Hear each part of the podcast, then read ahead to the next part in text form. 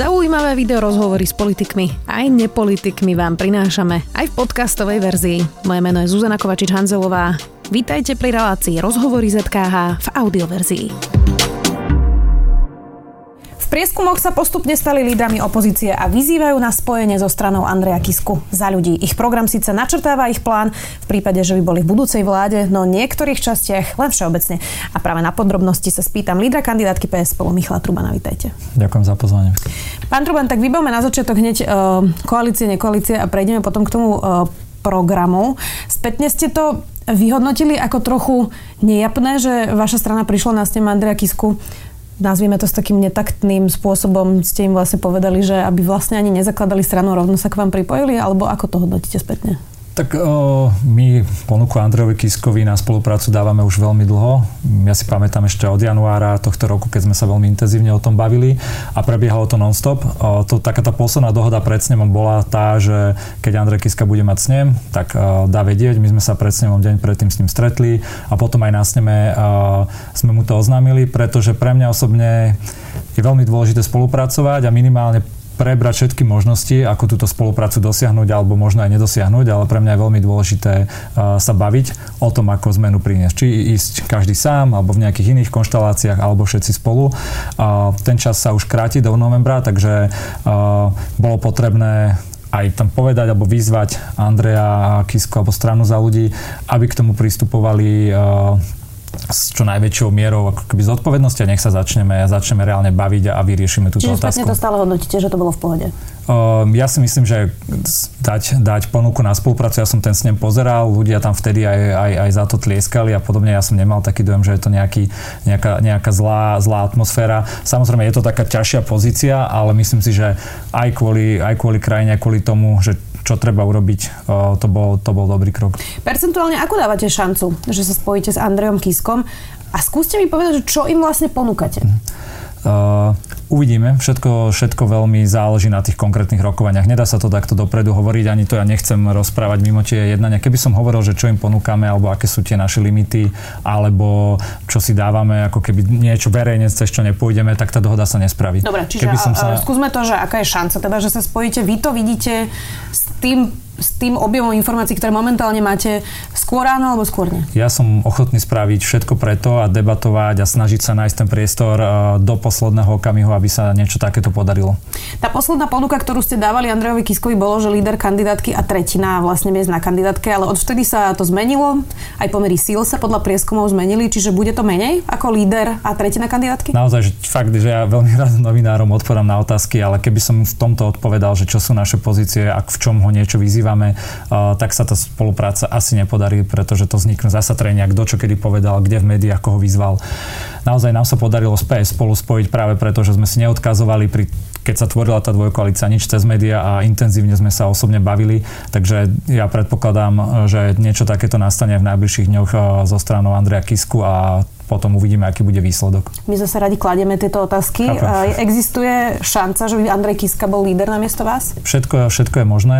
Vôbec to nie je o tom, že ja mám byť líder, alebo že na tom to má padnúť. Ja môj najväčší cieľ je priniesť zmenu, vymeniť tento systém, alebo túto vládu, ktorá tu desať rokov ťahala krajinu tam, kde je teraz.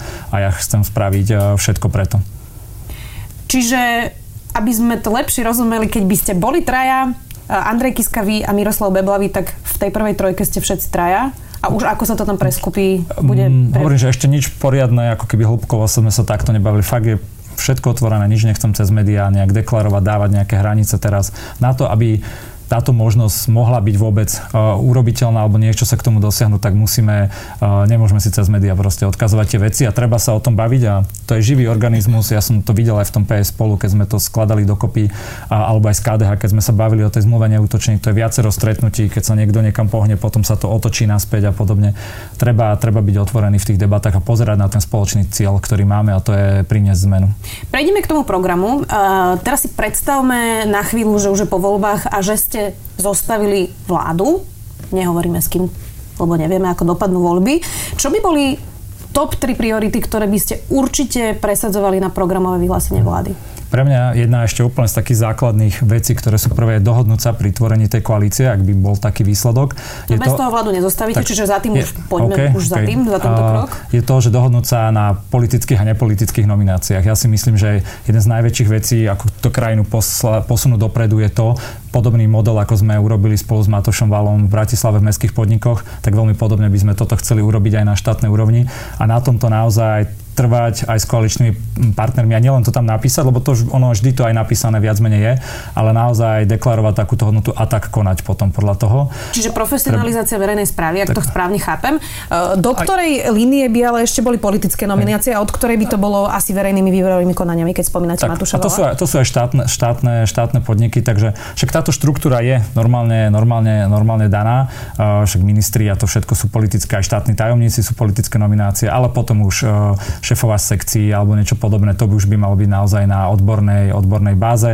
Naozaj by sa mali, keď je nejaké výberové konanie otvorené, tak by malo byť otvorené, nemalo by byť dopredu dohodnuté a fixné. Doteraz, čo sa dialo, teda z toho jednak ako krajina vyzerá, z toho, čo som aj počul, tak vždy súčasťou, súčasťou koaličných vyjednávaní bola jednak aj programové vyhlásenie vlády, ale aj dohoda toho, ktorá strana má aký štátny podnik a podobne, s týmto my, s týmto my chceme skončiť. To je ako keby že taká, taká prvá vec na to, aby sme sa vedeli niekam posunúť. Dru- ešte úplne krátka mm-hmm. otázka k tomuto bodu a potom môžete pokračovať ešte z tých zvyšných dvoch. Uh, Ako by ste to urobili? Všetkých ľudí plošne odvolať a urobiť výberové konanie? O, nie, však postupne robiť výberové konanie tam, kde sa majú transparent. Teraz je to tak, že, že sa dohodnú proste, že kto bude riaditeľom nejakého štátneho podniku, ktorej strane to patrí, ten smer vplyvu, oni si to už robia, urobia návonok aj verejné alebo, alebo transparentné ako keby výberové konanie, ale vôbec sa to tak nemyslí, je to dopredu fixnuté. Na tomto sa dohodnúť, pretože uh, potom tá dôvera v tej vláde veľmi rýchlo bude klesať, keď my sa dohodneme a povieme, že, že ideme... do akého horizontu, odkedy bude nová vláda, ak bude, uh, by sa to udialo, lebo dnes tam sú nejakí riaditelia uh, a teda to, plošne ich všetkých vymeniť bude trvať nejaký čas. Určite čiže... to nie je niečo, že ich treba teraz vymeniať. My sme ani nešli do vlády, ani nemáme niečo také, že prídeme a teraz tu všetkých treba vymeniať, lebo znova vtedy sa to začne robiť tak politicky, kto komu ku komu patrí a toto bola vždy najväčšia chyba každej ako keby strany, že si to celé vymenila podľa svojich známych uh, kamarátov. Takže ja vám neviem povedať presne, že dokedy nemáme taký deadline, že do sto dní. Aj nejaký nominant Smeru, ak je šikovný, môže vyhrať výberové konanie. Určite áno. Ja sa chcem pozerať na to, že tam majú robiť ľudia, ktorí sú akože transparentní, majú nejakú históriu normálnu, že sa ukáže, že, že neviem, nekradli alebo neboli, ale že sú odborníci. Nemá sa to vyberať podľa toho, že kto je koho kamarát, kto komu, v jakej strane, či požičal peniaze, dal peniaze alebo bol členom strany. Majú to byť normálne nezávislé výberové konania. Takto sa dokážeme v celej krajine, keď sa to spraví aj na tých regionálnych úrovniach, zásadne, zásadne posunúť. Dobre, toto bola jedna vec a ešte dve dve zvyšné, ktoré by ste presadzovali? O, druhá napríklad je, myslím si, že teraz také ekonomické, že daňovo-odvodové zaťaženie, to je teraz ekonomická časť, ktorá veľmi rýchlo sa vie, vie nastaviť, veľmi rýchlo vie pomôcť ľuďom a veľmi rýchlo tí ľudia môžu mať peniaze vo svojich, vo svojich peňaženkách. No a to tretie, samozrejme, spravodlivosť. Dohodnúť sa, dohodnúť sa veľmi rýchlo a ako začať robiť nové, ako obsadzovať napríklad generálneho prokurátora, špeciálneho prokurátora, ako dosiahnuť, aby policajný riaditeľ bol nezávislý a na tomto trvať. To sú také tri piliere, naše ďalšie, ďalšie priority okrem týchto troch. K tomu sa ešte dostaneme. Chcela som tri veci a teraz ste mi nahrali práve na tú spravodlivosť. Keď dnes hovoríme o Monike Jankovskej, okay. Predsedníčka súdnej rady Lenka Pražínková hovorí, že Jankovská si má sama pozastaviť funkciu, aj keď teda pred malou chvíľou Gábor Gál, minister, ohlásil, že podáva disciplinárne konania aj na ňu, aj na ostatné súdkyne, ktorým zobrali telefón. Ten systém je nastavený tak, že sudcovia by si mali urobiť poriadok sami medzi sebou. Práve preto, aby politická moc nezasahovala do, do súdnej moci. Uh, dlhodobo je s tým ale problém. Čiže čo by ste chceli robiť práve s týmto? Máme tu celú stať o spravodlivosti. Ako to robiť, aj iba možno nadviažem na to, že pán Gál teraz začal disciplinárne konanie aj na základe toho, že my sme ho vyzývali, vyzývali k tomu. Čiže aj tí politici to vedia nejakým spôsobom, uh, aspoň takto, ne, nemyslím ovplyvňovať, ale poukazovať na tú spravodlivosť a prinášať, prinášať lepší, uh, lepší systém. Systém. To, čo sa dá robiť, to sú dve veci. Jedna je, jedna je ako kebyže taká systémová, ako zmeniť ten systém, tak to je napríklad detaily ako pri ústavnom súde urobiť tú cyklisko, cyklickosť a aby sa teda ne, každých dvanásť rokov vždy celá všetkých dvanásť sudcov na novo, na novo si jedna garnitúra nenasetopovala, alebo keď sa budú vyberať aj, aj sudcovia, aby to bolo oveľa transparentnejšie a podobne, že aby tí ľudia videli, uh, videli, videli že, a získali naspäť dôveru v spravodlivosť. Ako sa dá ale zabezpečiť nezávislosť súdnictva, keď my sme vlastne teraz videli, um, že predseda okresného súdu, kde je napríklad, napríklad súdkyňa Maruniaková, ktorá rozhodovala o kauze zmenky na okresnom súde, tak on sa nesťažoval na to, čo sme sa vlastne dozvedeli o tom, že ako mohlo prebiehať to rozhodovanie, ale sťažoval sa naopak na to, že akým spôsobom sa im odoberali tie e, telefóny, a teda kritizoval to. Predsedníčka súdnej rady tiež nekoná. Ten mechanizmus je nastavený tak, že by mohli konať, ale nekonajú. Čiže čo sa s tým vôbec dá robiť? Ja, ja skúsim dať iný príklad. Ak ste čítali aj tú komunikáciu, tak tam bolo vidno, ako sa sťažovali vtedy na ministerku Žitňanskú, že odoberala spisy, dávala ich na kontrolu. Čiže aj tí politici vedia s tým robiť. A treba tam dostať proste podobne dobrých a kvalitných uh, politikov, či už ministra spravodlivosti, alebo aj potom ďalej. Spomínali ste generálneho prokurátora, ale zastavím sa ešte pri prezidentovi policajného zboru. Ak by ste boli vo vláde, Uh, aké funkcie by sa mali práve pripraviť na výmenu? Odvolali by ste prezidenta Lučanského? Myslím si, že malo by to byť veľká, veľká otázka. Znova, že z toho, čo ja viem, teraz médií, znova je to aj nejaká koaličná, ja si myslím, že po novej vláde by malo prísť aj k takejto zmene a k takýmto debatám o tom, že kto má byť nový policajný prezident. Ja by ste boli za to, aby sa vymenil. Ja v tejto fáze áno. Modelujeme si stále, že teda budete vo vláde, prípadne dvetisícdvadsať skončí funkcie, funkcia práve Jaromírovi Čižnárovi, generálnemu prokurátorovi. Bol on podľa vás dobrý generálny prokurátor? Mal by kandidovať znova? Ja keď to zhodnotím, zhodnotím z vrchu, z toho, ako ľudia vnímajú spravodlivosť, aký je tu pocit z toho, čo všetko sa dialo, tak ja si myslím, že mohol robiť oveľa viac a, a chápem aj nejaké, nejaké limity, ktoré prokurátor má, ale nemyslím si, že podľa mňa nik, nie, že nikto, ale väčšina, až nikto z týchto vedúcich predstaviteľov nekonal tak dobre, aby, sme, aby nám všetkým bolo jasné, že spravodlivosť na Slovensku je naozaj spravodlivá a nie je to na základe toho, že kto je koho spolužiak a, alebo, alebo, alebo známy, alebo ten náš človek. Ale určite ste mu kandidovať znova? Určite, ja to teraz nechcem hodnotiť vôbec. Samozrejme je to ešte ďaleko. On má aj nejaké dobré, však sa postavil viackrát aj, aj príčetne k problémom, ktoré ukazuje zase naopak, že je človek, ktorý dokáže niekedy tú spravodlivosť postať, ale ja si myslím, že je tam veľmi veľa podozrení alebo celé tie štruktúry, ako bol zvolený, kde bol, že na to, aby naozaj ľudia získali pocit, že konečne už ten systém je dobrý, že sú tu spravodliví, treba vybrať nového transparentne, uh, tak, aby ľudia mohli sledovať. Ste videli aj pri tých ústavných sudcov, že tá kvalita sa zvýšila, keď to, keď to mohli ľudia pozerať a boli aj public alebo verejné hearingy k tých kandidátov, tak veľmi podobné treba aj nových prokurátorov vybrať. No. Dotkneme sa ešte školstva, to je tiež časť programu pé es spolu, ktorá je celkom rozpracovaná. Začnem teda konkrétnymi bodmi vo vašom programe. Vy píšete, že plus desať percent k platom učiteľov každý rok. Mhm. Nie je to príliš málo, keď dnes v podstate učitelia, začínajúci učitelia, zarábajú menej ako pokladník alebo pokladnička v niektorých obchodných reťazcoch. To je, ja neviem, asi deväťsto v hrubom, približne sedemstotridsať sedemstopäťdesiat eur v čistom. Uh... Súhlasím, toto treba jednoznačne jednak urobiť, je to také minimum, ale na druhej strane je to nejaký priemer. My chceme zaviesť aj motivačné príspevky alebo nejaký motivačný systém pre dobrých učiteľov, ktorým by sa dávalo, dávalo oveľa viac. Zároveň rozmýšľame presne nad problémami, ako aj teraz, že učitelia v Bratislave majú strašne málo, málo, málo mzdu, aby tu mohli vyžiť a kvalitne, kvalitne robiť, takže rozmýšľame aj nad nejakými nájomnými bytmi a podobne. Uh, toto si uvedomujem a nie, nie je to iba jedna vec, musí byť základná, ale znova, že niečo sa páči na tomto programe je to, že uh, on trošku rozburáva, nie že rozburáva tú predstavu toho, že jedno opatrenie alebo dve, tri opatrenia nám to tu celé zmenia. Každá vec a takéto zložité problémy sú komplexné, treba mať veľmi veľa opatrení, niektoré sa podaria naplno, niektoré menej, a niektoré sú z rôznych oblastí. Ja poviem napríklad veľa ľudí, taký typický príklad toho, že ako pomôcť podnikateľom a nikto neuvádza, každý si myslí hneď, že dane a nejaká nižšia byrokracia, čo je veľmi podstatné, ale nikto neuváž, neuvádza tú najdôležitejšiu vec a to je kvalita zamestnancov a kvalita ľudí, vzdelávanie, no, ktoré idú. Ušli od toho školstva, chcem pri ňom ešte zostať. Vy ste spomenuli um, práve tie regionálne rozdiely a teda, že uh, niekto v Revúcej zarába vlastne tie isté peniaze ako niekto v Bratislave a výdavky sú teda úplne iné. Ako by ste ale vysvetlili niekomu, kto robí rovnako náročnú prácu ako ten človek v Bratislave, alebo možno ešte náročnejšiu, pretože pracuje, dajme tomu, v Revúcej s vylúčenými komunitami, mm. že bude zarábať za to isté menej len preto, kde regionálne býva? To nebude tak, že bude takisto menej. Hovorím, že to je zložitá otázka. My nemáme ako keby jasný postoj. Pozeráme sa na to, že či tento problém riešiť nejakými nájomnými bytmi, kvalitných dobrých učiteľov nejak ináč aj, aj odmeňovať. Čiže nie paušálne, ale rôznymi príspevkami a motivačne sa na to pozerať modernejším spôsobom. Čiže ten v Bratislave okrem nájomného bytu... Problém je, problém je opačný trošku, že to nie je, že, že práve tí učitelia, ktorí sú v regiónoch, majú pomerne, však určite nie, nie, nie všetci, ale majú ako keby oveľa viac peňazí, alebo možno aj dostatok, pretože tam sú nízke ceny. Však vidíme, že učitelia z Bratislavy, aj teraz boli zo pár medializovaných prípadov, že sa sťahovali z Bratislavy do regiónov, pretože v Bratislave nevedeli vyžiť. Čiže aj to je, aj to je jeden z problémov. Každopádne platy učiteľov sú, sú pre nás jedna z najväčších priorít, ktoré treba, ktoré treba urobiť. Treba ich zdvihnúť aj paušálne, ale potom predovšetkým nájsť aj veľmi dobrý spôsob, ako motivačne dobrých, kvalitných učiteľov odmeňovať tak, aby to bolo, a aby to bolo povolanie, ktoré ľudia chcú robiť a, a majú zaň veľmi dostatok peňazí.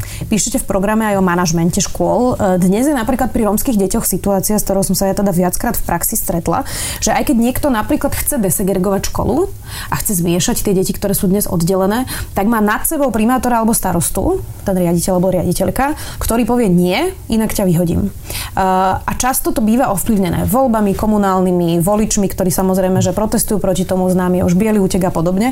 Uh, vy by ste kompetenčne toto nejako upravovali, aby primátori a starostovia nemali až takú moc nad riaditeľmi škôl? Určite jedna z takých tých vecí, ako zlepšiť, zlepšiť manažment, je jednak dostať tam kvalitnejších, kvalitnejších riaditeľov, ale urobiť aj okresné, okresné školské rady, tak ako to bolo predtým, že tie by manažovali, manažovali riaditeľov a škôl, že už by to nebolo, že už by si ich nevolili taká kvázi municipalizácia, ale školstva. Píšete, že v programe, že viac asistentov učiteľa a psychológov na školách, to je niečo, na, na čo naozaj upozorňujú všetci, že, že treba.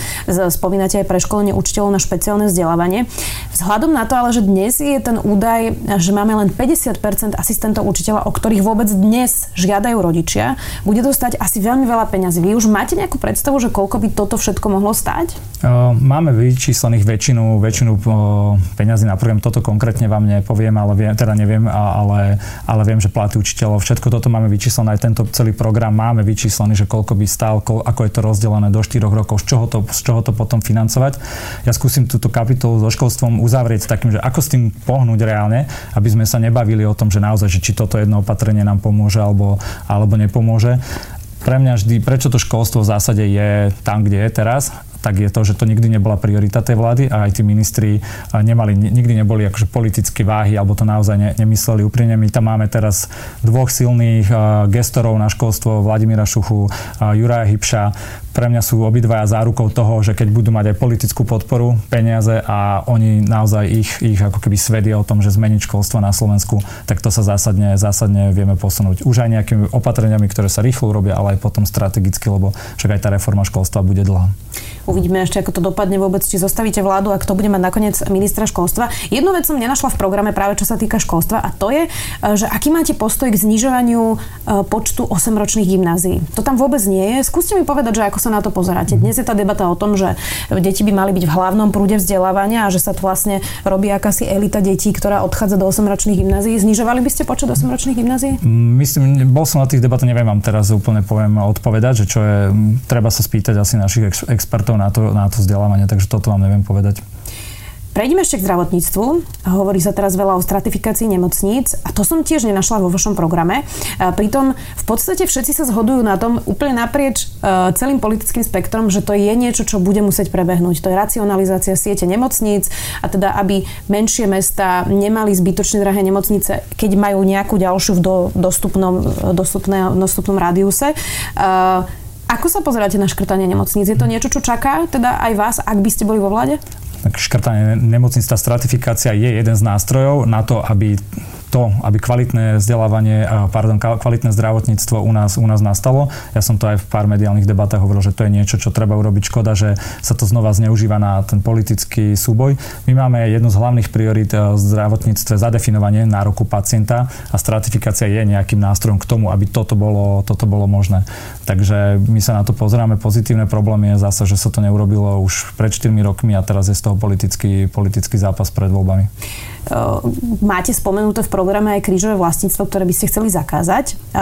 Pro klientskejší prístup sa ale práve zmenil vďaka súkromníkom v zdravotníctve. Teraz bez toho, aby sme si tu hovorili, že čo sú plusy a minusy súkromníka v zdravotníctve. Ako by ste chceli zakázať to krížové vlastníctvo? Predpokladám, že teraz hovoríme o Pente, ktorá má aj zdravotnú poisťovňu, aj nemocnice, aj lekárne. Samozrejme sa tu nejedná o žiadne vyvlastňovanie alebo niečo podobné. Štát, a to aj my hovoríme v nemocnici alebo zdravotnice, nielen tam, keď je regulátor, by mal byť silný. Čiže tak ako v nejakých iných krajinách dá sa dať zákon, ktorý, ktorý dáva nejaký čas na to, že sa musia z nejakého svojho aktíva zbaviť, takže by mohol byť zákon, ktorý by zakazoval mať všetky tieto tri veci a oni by ho vedeli do nejakého času predať a keby ho nepredali, tak porušujú zákon a dostávali by nejaké pokuty, ktoré postupne by sa zvyšovali. Čiže nehovoríme o zoštátnení, hovoríme určite o zákone, určite, ktorý ich donúti predať tak, tak, jednu určite, z týchto áno, troch tak, vecí. Mm-hmm. Ako je to bežné v zahraničí. Uh, Všeobecní lekári sú dnes vlastne takí, nazvime to, podávači lístkov výmenných a posielajú v podstate takmer všetkých pacientov za špecialistami aj na veci, ktoré by zvládali robiť sami. Toto som tiež nenašla vo vašom uh, programe. Uh, hovorí sa práve o tom, že uh, všeobecní lekári by mali mať viacej kompetencií, aby odľahčili špecialistov, u ktorých sa čaká dnes tri mesiace a viac. Uh, a toto som teda u vás tiež nenašla. Znova, že, znova skúsim ináč na to povedať, že je to samozrejmosť, ale že my sa pozeráme na to komplexne. Jedna z našich vecí, ako začína náš program o zdravotníctve, to nie je o tom, že vypíšem tu tristo opatrení. Tých opatrení bude treba robiť oveľa viac, ako ich tu napísaných. Je to, že napríklad my hovoríme o zdravotníctve, že to je viac ako zdravie, je viac ako zdravotníctvo. Že na to zdravie, či je človek zdravý alebo populácia zdravia, zdravá, vplýva oveľa viac napríklad vzdelávanie, sociálna situácia, životné prostredie a podobne, ako len to, že aké máte nemocnice a podobne. A preto my aj toto adresujeme v celom našom programe, že v zásade, keď si poviete, že zdravotníctvo je toto váš program, ale keby ste si prečítavali napríklad to, ako sa staviame k životnému prostrediu, k vzdelávaniu, to všetko pomáha potom mať aj zdravšiu populáciu a zdravších ľudí. Ako sa pozeráte na pentu v zdravotníctve? To asi v takých konotáciách, ako ste sa, ako ste sa pýtali. Podľa mňa to, že keď je niekto takýto dominantný, dominantný hráč, ja to poznám zase z digitálnej sféry, tam dominuje zo pár firiem, ktoré sú vopred dohodnuté, majú silnú lobby uh, na ministerstvách a, a na úradníkov, ktorí by nás práve pred nimi mali chrániť, uh, tak to potom tak vyzerá. Takže uh, ja chápem, že majú aj nejaké pozitíva, ale mať takúto silnú, silnú pozíciu uh, musíme zabezpečiť to, aby štát mal rovnako silnú. Aby tam boli jednak ľudia, odborníci, ale aj zákony na ich strane, že dokážu s tými súkromníkmi nebojovať, ale spolupracovať pre, pre lepšiu krajinu. Prejdeme ešte úplne na záver k politike naspäť, e, takým oblúkom. E, cez víkend bol snem strany es a es. Vyzerá to, že viacerí ľudia odídu z es a es a už aj naznačujú okolo Lubomíra Galka, že teda v najbližších dňoch uvidí, uvidia, že čo bude, či odídu zo strany k niekomu inému. E, vy by ste si vedeli predstaviť, privítať niekoho z nich na kandidátke? O, o, ani nie, oni nám ani neposlali a my reprezentujeme trošku, alebo respektive my sme aj vznikli, vznikli ako, ako proje, projekt a ako hnutie a myslím si, že Progresívna Slovenská aj spolu, aby prinieslo takú novú kultúru, tú zmenu, po ktorej ľudia, ľudia túžia. Máme, myslím si, že dostatok kvalitných ľudí, máme program na to, takže ja verím, že v es a es to ešte nejako sami vydiskutujú a spravia tak, aby dobre bolo pre nich. Ale neobjavia sa u vás na kandidátke? Myslím, že nie na deväťdesiatdeväť celá deväťdesiatdeväť. Záverečná, záverečná otázka. Vy ste tu naposledy, keď ste tu boli tesne po tom, čo ste povedali, že teda budete lídrom uh, pé es spolu, povedali, že teda si trúfate byť premiérom. Stále si trúfate byť premiérom? Ja som to tam ani až tak nepovedal, respektíve som to nemyslel. Myslím, že som tam predtým hovoril, že je to aj jedna z najväčších víziev pre mňa a toto stále, stále platí, keď bola možno aj chyba nejaká, že som sa tak mediálne nechal dotlačiť do tejto pozície, že ja tu chcem byť nejaký premiér, to vôbec nie. Moja priorita je to, aby prišla zmena. Uh, samozrejme tým, že som líder teraz dvojko, dvojkoalície, ktorá je druhá najväčšia, tak ľudia uh, si to tak projektujú alebo sa uh, na to pýtajú a bavia. Uh, ja na tom pracujem, pracujem na celej tej zmene, uh, takže, takže pre mňa je to hlavný cieľ. Nie je to, že či ja budem premiér, alebo či budem nejaký digitálny líder, alebo nejaký flag. Ja chcem zabezpečiť to, čo sa mi darilo aj v minulosti, uh, pomáhať to, aby vyhrala a prišla zmena, tak ako v lokálnych s Matúšom Vallom, Zuzanou Čaputovou, alebo potom aj v eurovoľbách. A toto v tejto najväčšej ťažšie, najťažšej súťaži uh, teraz ešte dokončiť a pre mňa ešte dôležité dokončiť to tak, aby potom tá vláda mohla byť, aby mohla fungovať stabilne, nekorupčne, priniesť nový systém, rozbehať tu celý systém celoslovenského, aby sme mohli byť na neho hrdí a naozaj fungovať, aby fungoval. Ale teda viete si to predstaviť? Pracujeme na tom, aby sme sa dostali do takej pozície, že, že, že môžeme Slovensko posunúť zásadne dopredu. A ja sa pýtam teraz na vás osobne, či si viete predstaviť, že by ste boli premiérom? Ja predstaviť si to viem. Druhou vetou dodávam, že, že je obrovská robota pred nami. Vôbec to nie je nič garantované. Ani to nie je moja hlavná snaha toto robiť. Moja hlavná snaha je priniesť zmenu. Uvidíme, ako bude vyzerať posledných pár mesiacov pred voľbami. Kampaň bude zrejme ostrá. Ďakujem, že ste prišli. Dnes tu bol líder kandidátky pé es spolu Michal Truban. Ďakujem pekne. Počúvali ste podcastovú verziu relácie Rozhovory zet ká há. Už tradične nás nájdete na streamovacích službách, vo vašich domácich asistentoch, na sme bodka es ká, v sekcii Sme video a samozrejme aj na našom YouTubeovom kanáli Denníka Sme. Ďakujeme.